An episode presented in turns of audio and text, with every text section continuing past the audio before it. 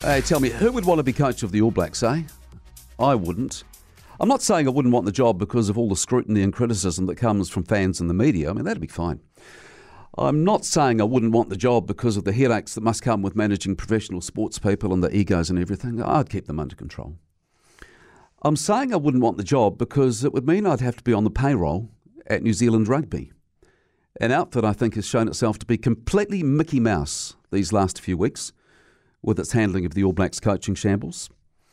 Now, I was convinced on Monday this week that New Zealand Rugby wanted to get rid of Ian Foster. I'd got that very strong impression from the so called media conference New Zealand Rugby Chief Executive Mark Robinson did on Zoom from South Africa after the win over the Springboks on Sunday morning. It was Sunday afternoon New Zealand time when Robinson got online, and, and what I gather was a bit of a rushed last minute affair. And he basically said nothing but said everything. Or so I thought. And I was convinced from that that Foster was toast. But fast forward to yesterday, and we have another unusual media conference, but at least this time New Zealand Rugby actually said something. And that was that Ian Foster was being retained as All Blacks head coach until the end of the Rugby World Cup in France next year, which you'll know if you were listening on Monday was my preference. I still think Razor Robertson is a way better person for the job.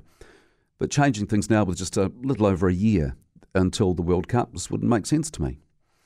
Uh, but that isn't everyone's view. An online poll this morning has 83% of people saying New Zealand rugby has made a mistake keeping Foster on as head coach.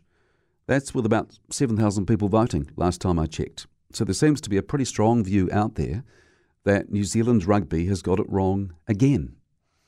But I actually think the criticism of New Zealand rugby, this is the organisation, I think the criticism needs to go further than just the decision on the coaching. For all the talk by Chief Executive Mark Robinson yesterday about them being an outfit that looks after, looks after its people, well, what a load of nonsense. You know, I don't think there would be anyone in the country who doesn't think Ian Foster has been hung out to dry by the outfit he works for over the last few weeks. And I don't think I was on my own thinking that after the gibberish from Mark Robinson on Sunday, that New Zealand Rugby was giving all the signals that it had lost faith in Foster. But then yesterday, the same guy, the boss of New Zealand Rugby, he was going on about having, quote, huge amounts of confidence in Foster.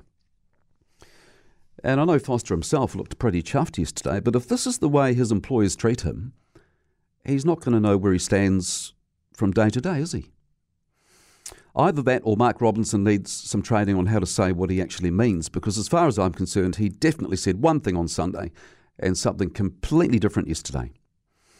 Which, as one sports writer is saying today, has made him look weak and indecisive.